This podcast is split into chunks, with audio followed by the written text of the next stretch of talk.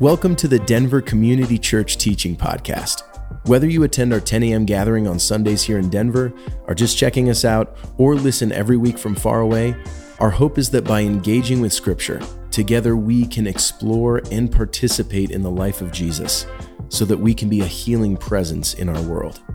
As you listen to this teaching, allow it to begin a conversation between you and God, you and the Bible, and you and your community if you have any questions about DCC or this teaching, you can email us at info at denverchurch.org. To get connected or find out more about what's going on in and around our community, you can visit our website at denverchurch.org or download our app by searching Denver Community Church in the App Store. And if you want to financially support the healing work we are doing as we invest in our community while setting aside 20% of every dollar given to support our partners locally and around the globe, you can text the words Denver Church to 77977. That's Denver Church to 77977. Know that spaces like ours can only exist through the radical generosity of those who call DCC home. Thank you for being here. Let's get to the teaching. Well, good morning.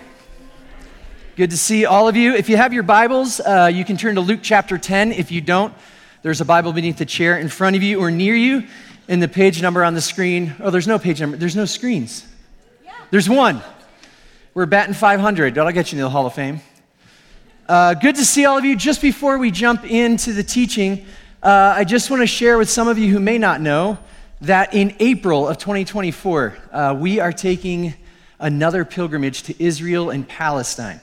And uh, some of you have been on that trip with us, uh, but we, uh, we do this about every other year. And we do it as a way of learning with our feet, is what we call it. That's so often uh, the parts, there's parts of our faith that just seem distant and unconnected and not tangible and more of an idea. But we invite all of us to go in and really uh, root ourselves on the ground, in the dirt, in both the ancient realities and the current realities in that part of the world. So if you have any questions about that or are interested, please email info at denverchurch.org, or you can just come and speak with me after the time that we have together this morning uh, and I'd love to give you any information I have. But for right now, Luke chapter 10, we are back in the Gospel of Luke after taking a summer break. I'll begin reading in verse 38. It says this As Jesus and his disciples were on their way, he came to a village where a woman named Martha opened her home to him. She had a sister called Mary who sat at the Lord's feet listening to what he said. But Martha was distracted by all the preparations that had to be made. She came to him and asked, Lord, don't you care that my sister has left me to do the work by myself? Tell her to help me. Martha, Martha, the Lord answered, You are worried and upset about many things, but few things are needed, or indeed only one. Mary has chosen what is better, or Mary has chosen what is good, and it will not be taken from her. Now, Luke he paints a scene with his words.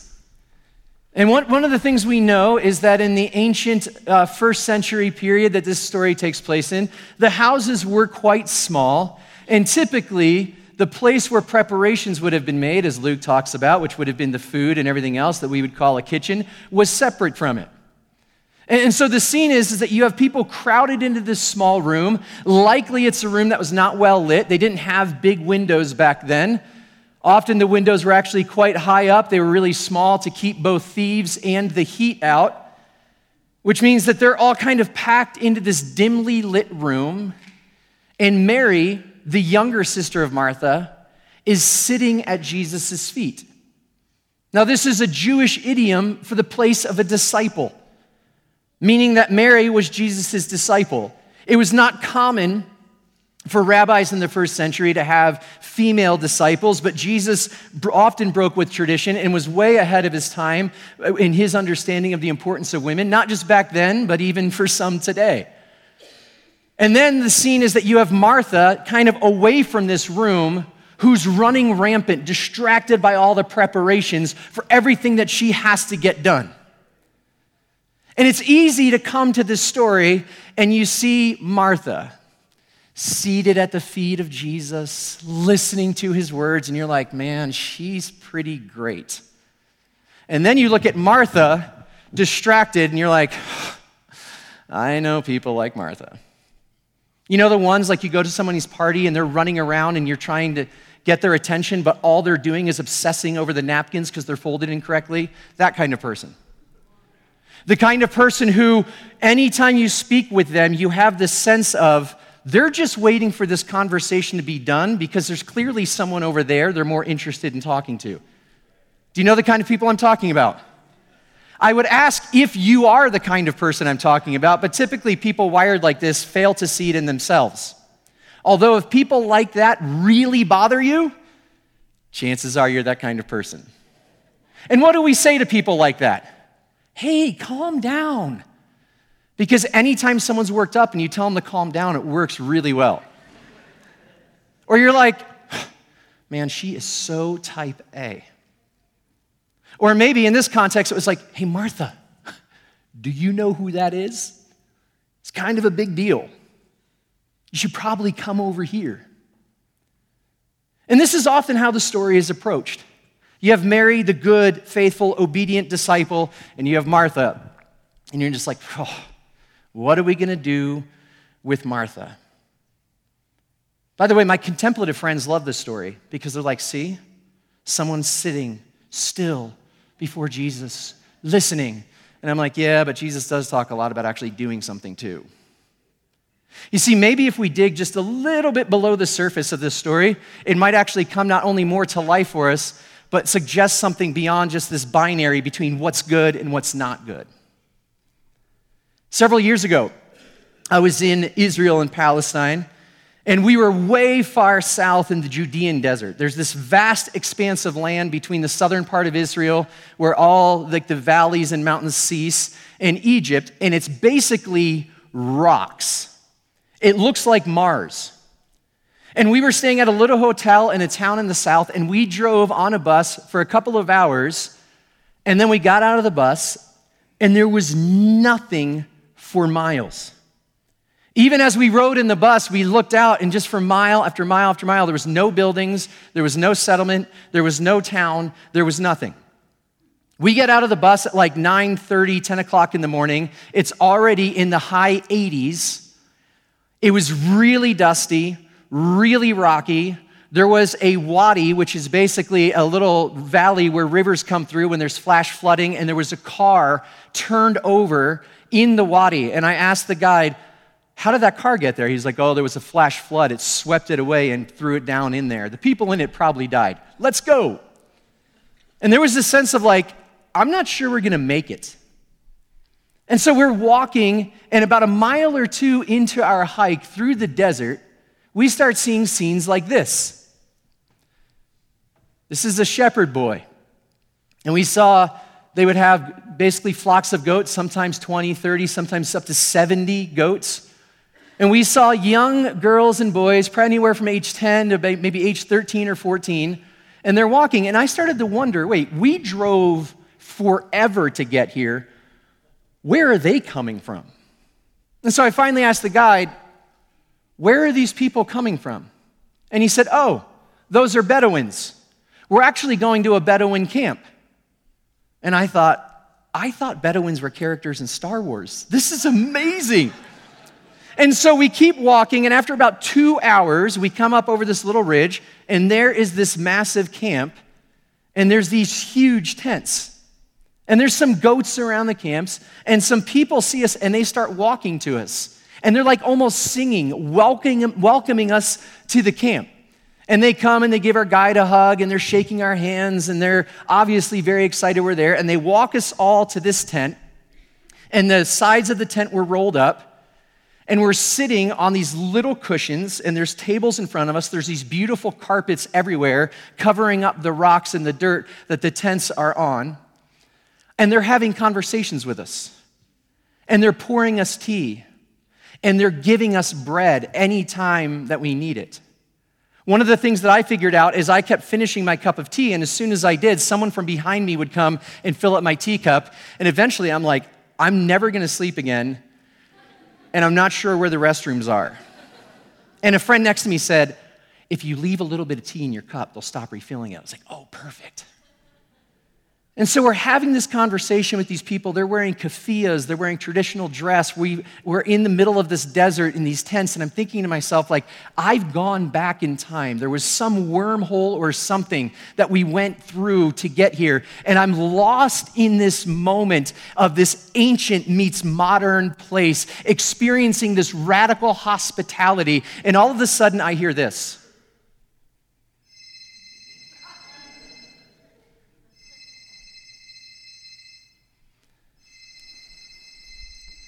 And I had this moment where I thought, one of us stupid Americans forgot to silence our cell phones. Except for the fact one of the Bedouins reaches into his robe, pulls out the phone, and in English says, Hey, yeah, no, I got some people here. I'll call you back, and puts it away. They talk about killing a moment. So, as we're walking away, I'm asking the guide all sorts of questions about this group of people, how they got to meet him. And eventually he says, Yeah, for years we would bring groups and they would actually kill a goat for us. And we would be there for like four hours. And he said, It took me years to convince him, You don't have to kill a goat for us. And he said, But this, he said, such is the sense of their hospitality. Such is the sense of their hospitality. You see, now in our culture, if you go to someone's house one evening and they just say to you at the end of the meal, Don't worry about the dishes, we're like, Man, they have the gift of hospitality, as though it's a gift. But in this part of the world, even today, it's not a gift. It is what is expected and it's what they believe is right. And it's been that way for thousands of years. Now, I point out this kind of hospitality because this is actually what we see with Martha. Martha epitomizes hospitality. And I would contend she was someone who probably was awaiting the arrival of Jesus to her home. Now, here's where I say that. If you've been around DCC, you know that every week that I teach, I get up and say, if you have your Bibles, turn to Luke chapter 10. But when Luke wrote his gospel, there were no chapters and there were no verses. It was a long form story. So they, the readers and the hearers didn't get disrupted by chapter and verse. And I say that because oftentimes we can take one chunk of the text and we can forget about what comes before it and what comes after it. But in this case, we should pay attention to what comes before it. Because at the beginning of what we call Luke chapter 10, Jesus calls 72 of his followers together and he says, I'm going to send you two by two into the towns that I'm about to go. And then he gives them this instruction. He says, When you enter a house, first say, Peace to this house.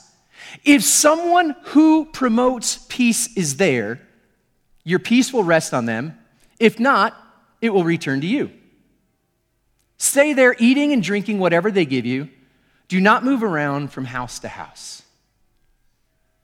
Then we read that Jesus has a conversation with someone who's an expert in the law. And then it says, as they were on their way, Jesus and his disciples came to the house of Martha. Why? Well, because this is one of the towns that he was about to go to. Why that house? Well, because some disciples of Jesus had walked in previously and said, Peace to this house. And they discovered Martha, someone who promotes shalom, someone who promotes peace, someone who is about the binding together of all things, of making the crooked places straight and of making the low places high. This is who they encounter. And she feeds them and she gives them something to drink, and she gives them a place to lay their head, and she's anticipating the arrival of their rabbi, a person named Jesus, someone that many believe she probably already knew because of other stories in the Gospels. And so the day comes, and Jesus and his entourage or disciples show up, and she is occupied with making sure that he is welcomed the way he deserves. She, someone who promotes peace, is welcoming all of them. Now, is it possible that just that little detail begins to change the way you view the story? It's not all cut and dried. Martha is doing the work. What is her sister doing? I like what you're saying, Jesus. Have you ever been in a place where you're the only one doing all the work? Let me rephrase that. How many of you had to work in groups in high school? How many of you were the ones doing all the work? Oh, a lot of honest people. Some of you, like, I just saw shame. You're like, not me. uh, when I was in high school, one of the, my, my wife and I actually met in high school. And one of the things that she's told me over the years is she said, One of the reasons I liked you was because you were really nice. Some of you are like, huh, nice guys finish last, dude. I beg to differ. Because when my wife met me, she was dating a guy named Matt Haney. And guess what? She's not dating him anymore. so she said, I was nice. And it's true. Me and my friends had this rule where we said, nobody in our cafeteria eats alone. That's not okay. And so our table, we just invited everyone to eat at our table all of the time. And we genuinely became friends with nearly everyone in our class. It wasn't a large high school, but that's just kind of the way we thought we should be. But it wasn't all altruistic for me. Because there was another guy also named Matt, Matt Heising. And he was so smart. I mean, like, awkward smart, smart. And the first day of my junior year, when I walked into chemistry class, there was a seat next to Matt. And I knew that in chemistry class, we had chemistry partners. And so I walked over and sat next to Matt and gave him the old fist bump. I was like, How was the summer? He's like, Good. And I'm like, Man, I hear there's partners in here. You want to be? You, we should be partners. I almost made it sound like his idea. And he was like, okay. I got an A in chemistry. And I did none of the work. Like, I was that guy.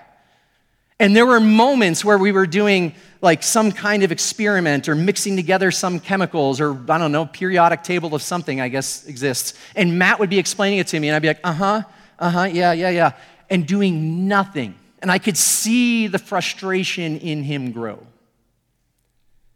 Now, I point this out because oftentimes when we come to the Bible, we read it like it's just a bunch of object lessons. Have you ever noticed that?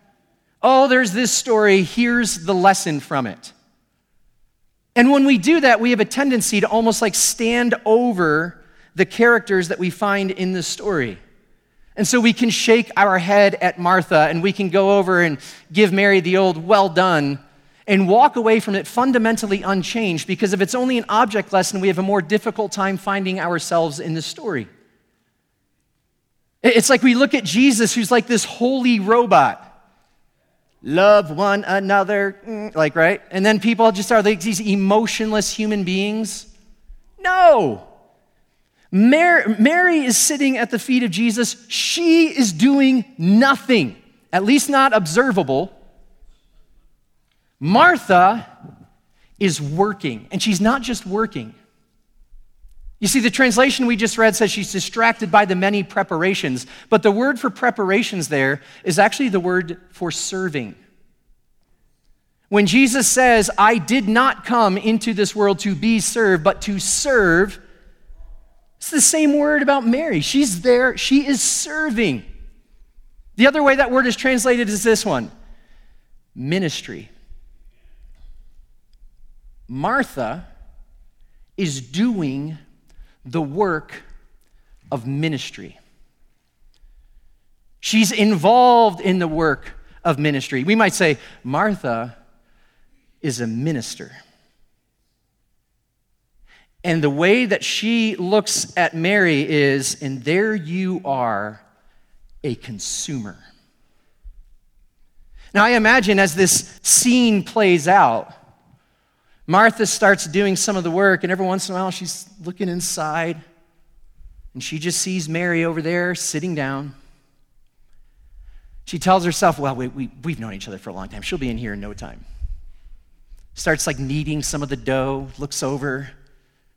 Mary's still just sitting there with that smile on her face. I imagine she started like banging some of the pots and pans just a little bit louder to come in, maybe get her attention, like, hey, anytime. I imagine at one point she like walked in and was like, hey, uh, Mayor. Mary's like, yeah. Um, what do you think happened to the measuring cups? They're in the drawer to the left of the oven. No, I've checked every drawer, and you were the last one that had them. So why don't you come into the kitchen and help me? I'm to be with Jesus. And you're like, ugh. You can just feel it building, can't you? Eventually, Martha has enough. She walks into the room and she interrupts the whole scene and says, Hey, Jesus, don't you care that my sister's not helping me?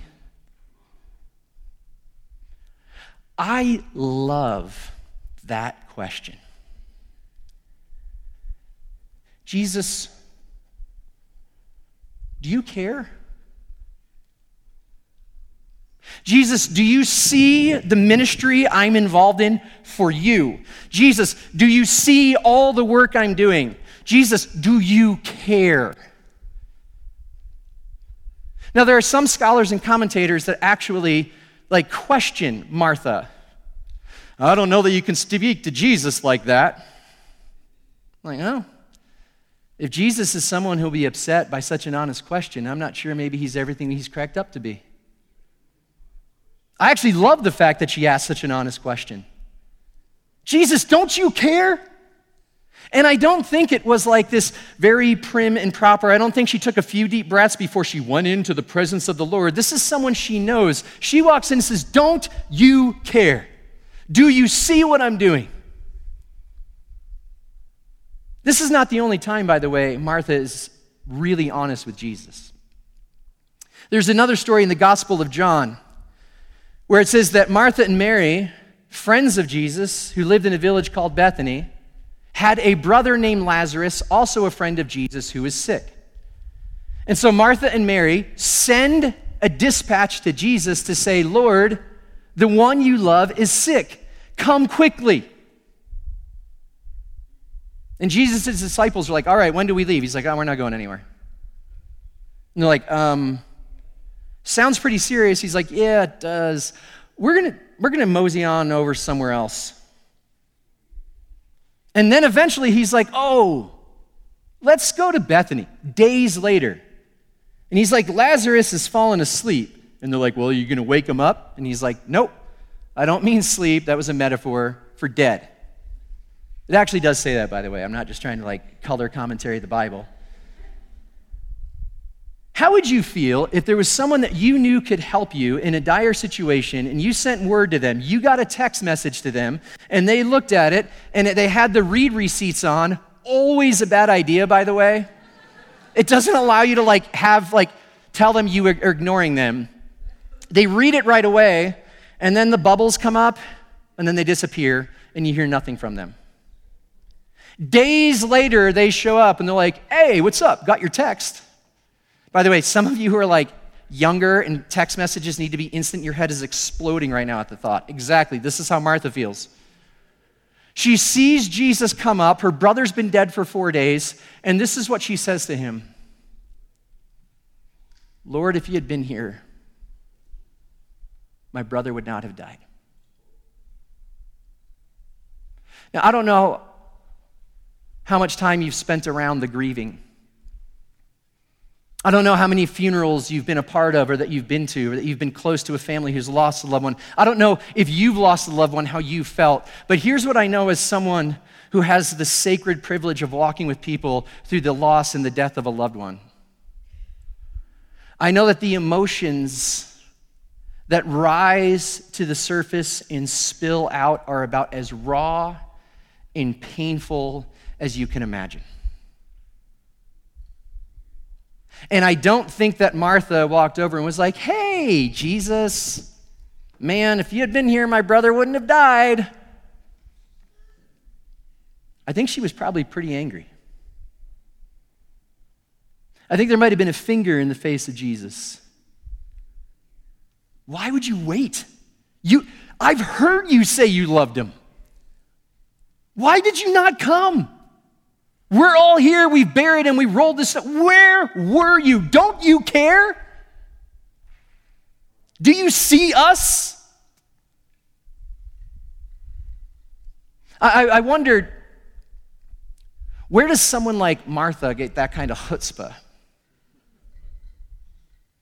Where did she learn to ask such brutally honest questions of Jesus, who she called Lord? Well, as our friend Jason reminded us last week, the Jewish people have a prayer book that we call the Psalms. And the Psalms are filled with people asking very honest questions of God. Psalm chapter 10 says this Why, Lord, do you stand far off? Why do you hide yourself in times of trouble?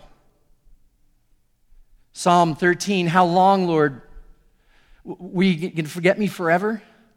Are you really going to hide your face from me? Psalm 88, my God, my, or Psalm 22, my God, my God, why have you forsaken me? Why are you so far from saving me? So far from my cries of anguish. My God, I cry out by day, but you do not answer. Psalm 88, I cry to you for help, Lord.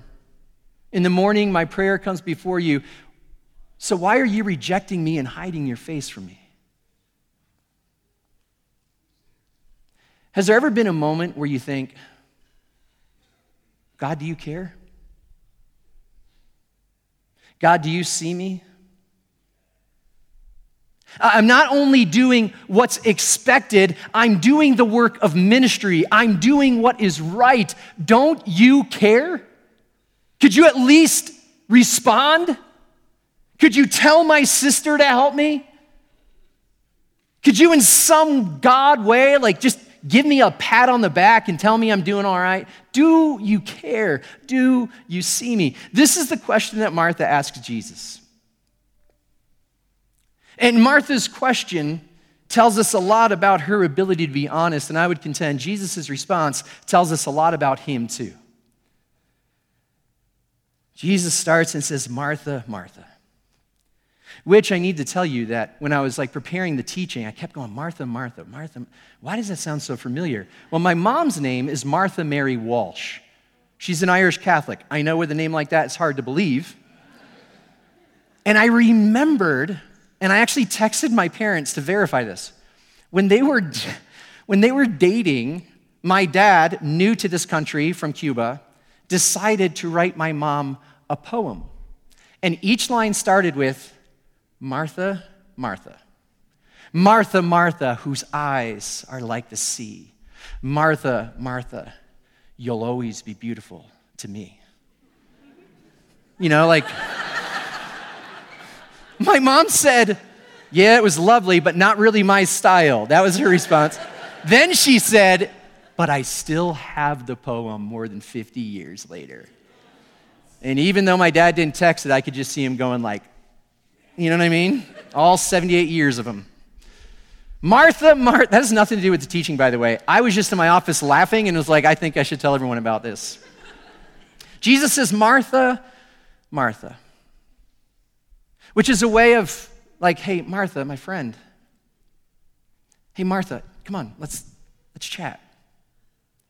And what does he say?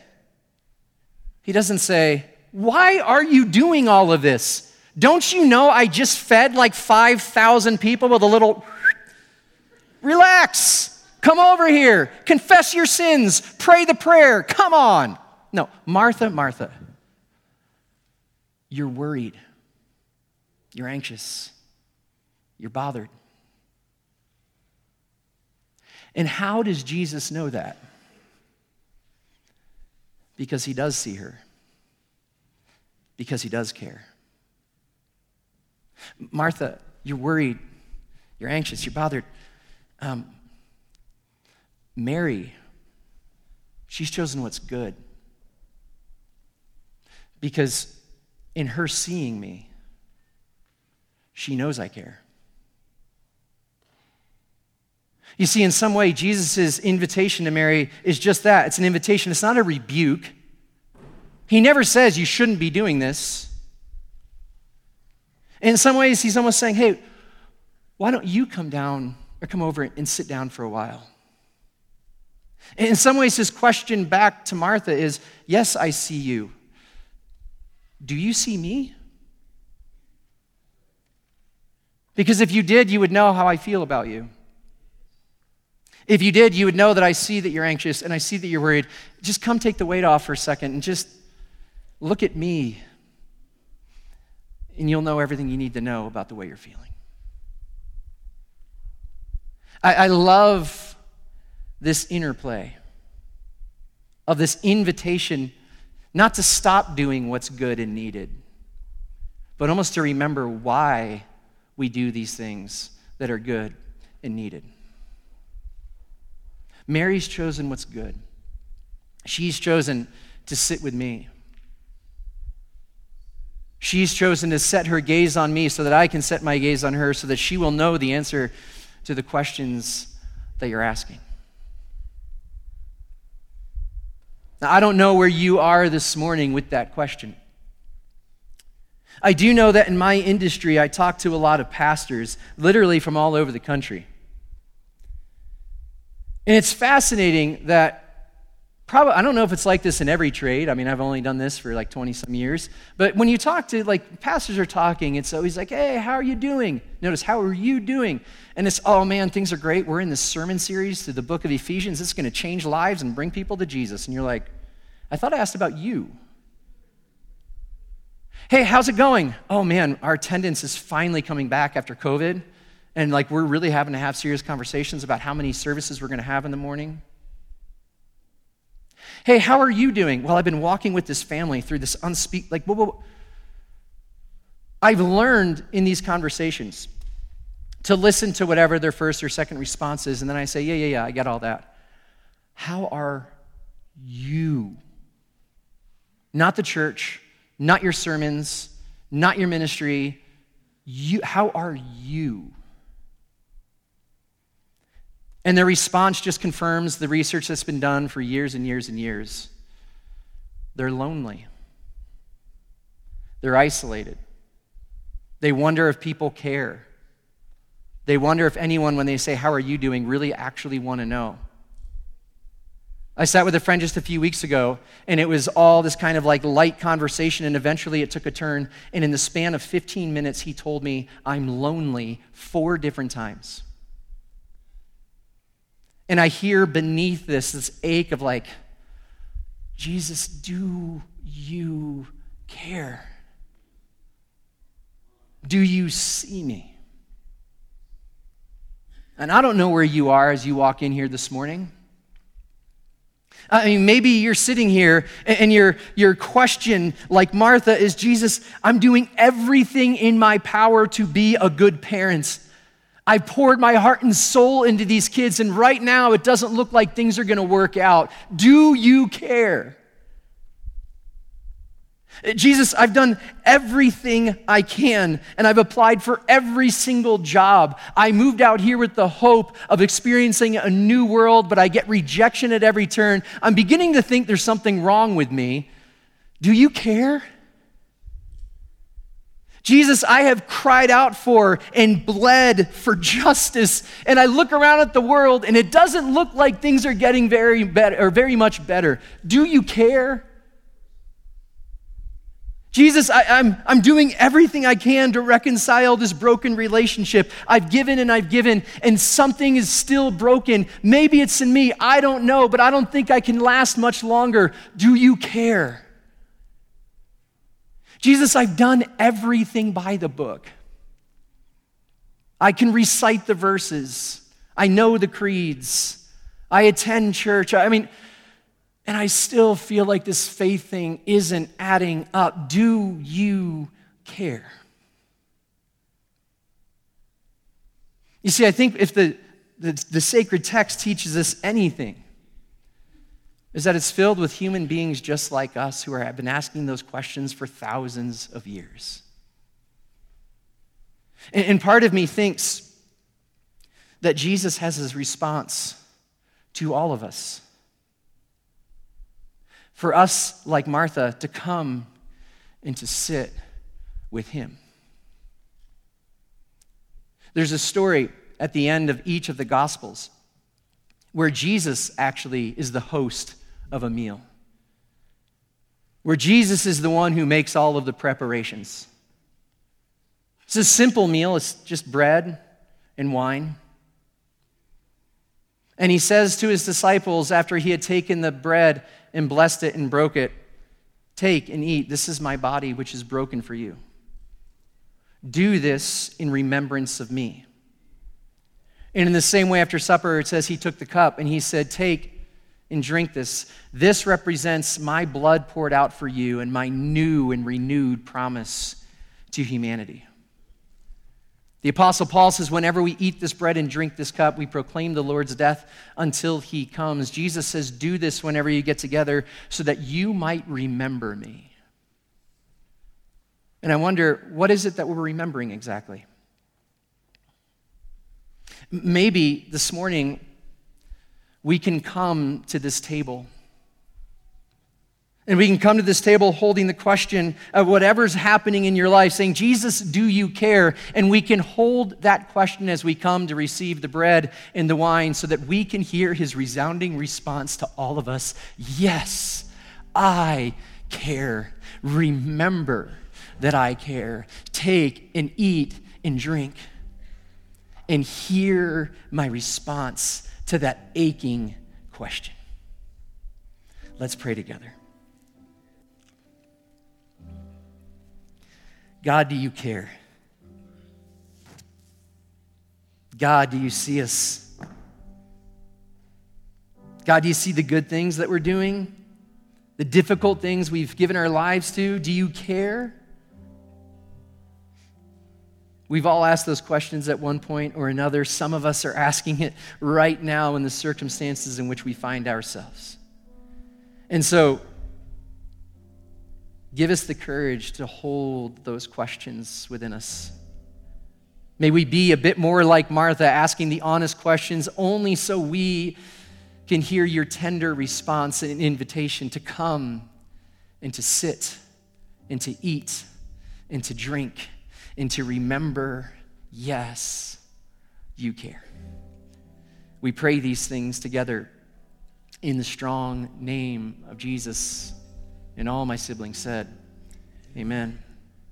And as we say each week, this is not the table of Denver Community Church. This is the table of Jesus, who just says, Are you hungry?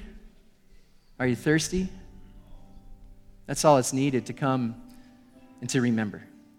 And so as you come, we have stations both on sides right here in the front of the platform. You can come down either the center aisle or the side aisles and return up the diagonal aisles. Come as you're ready.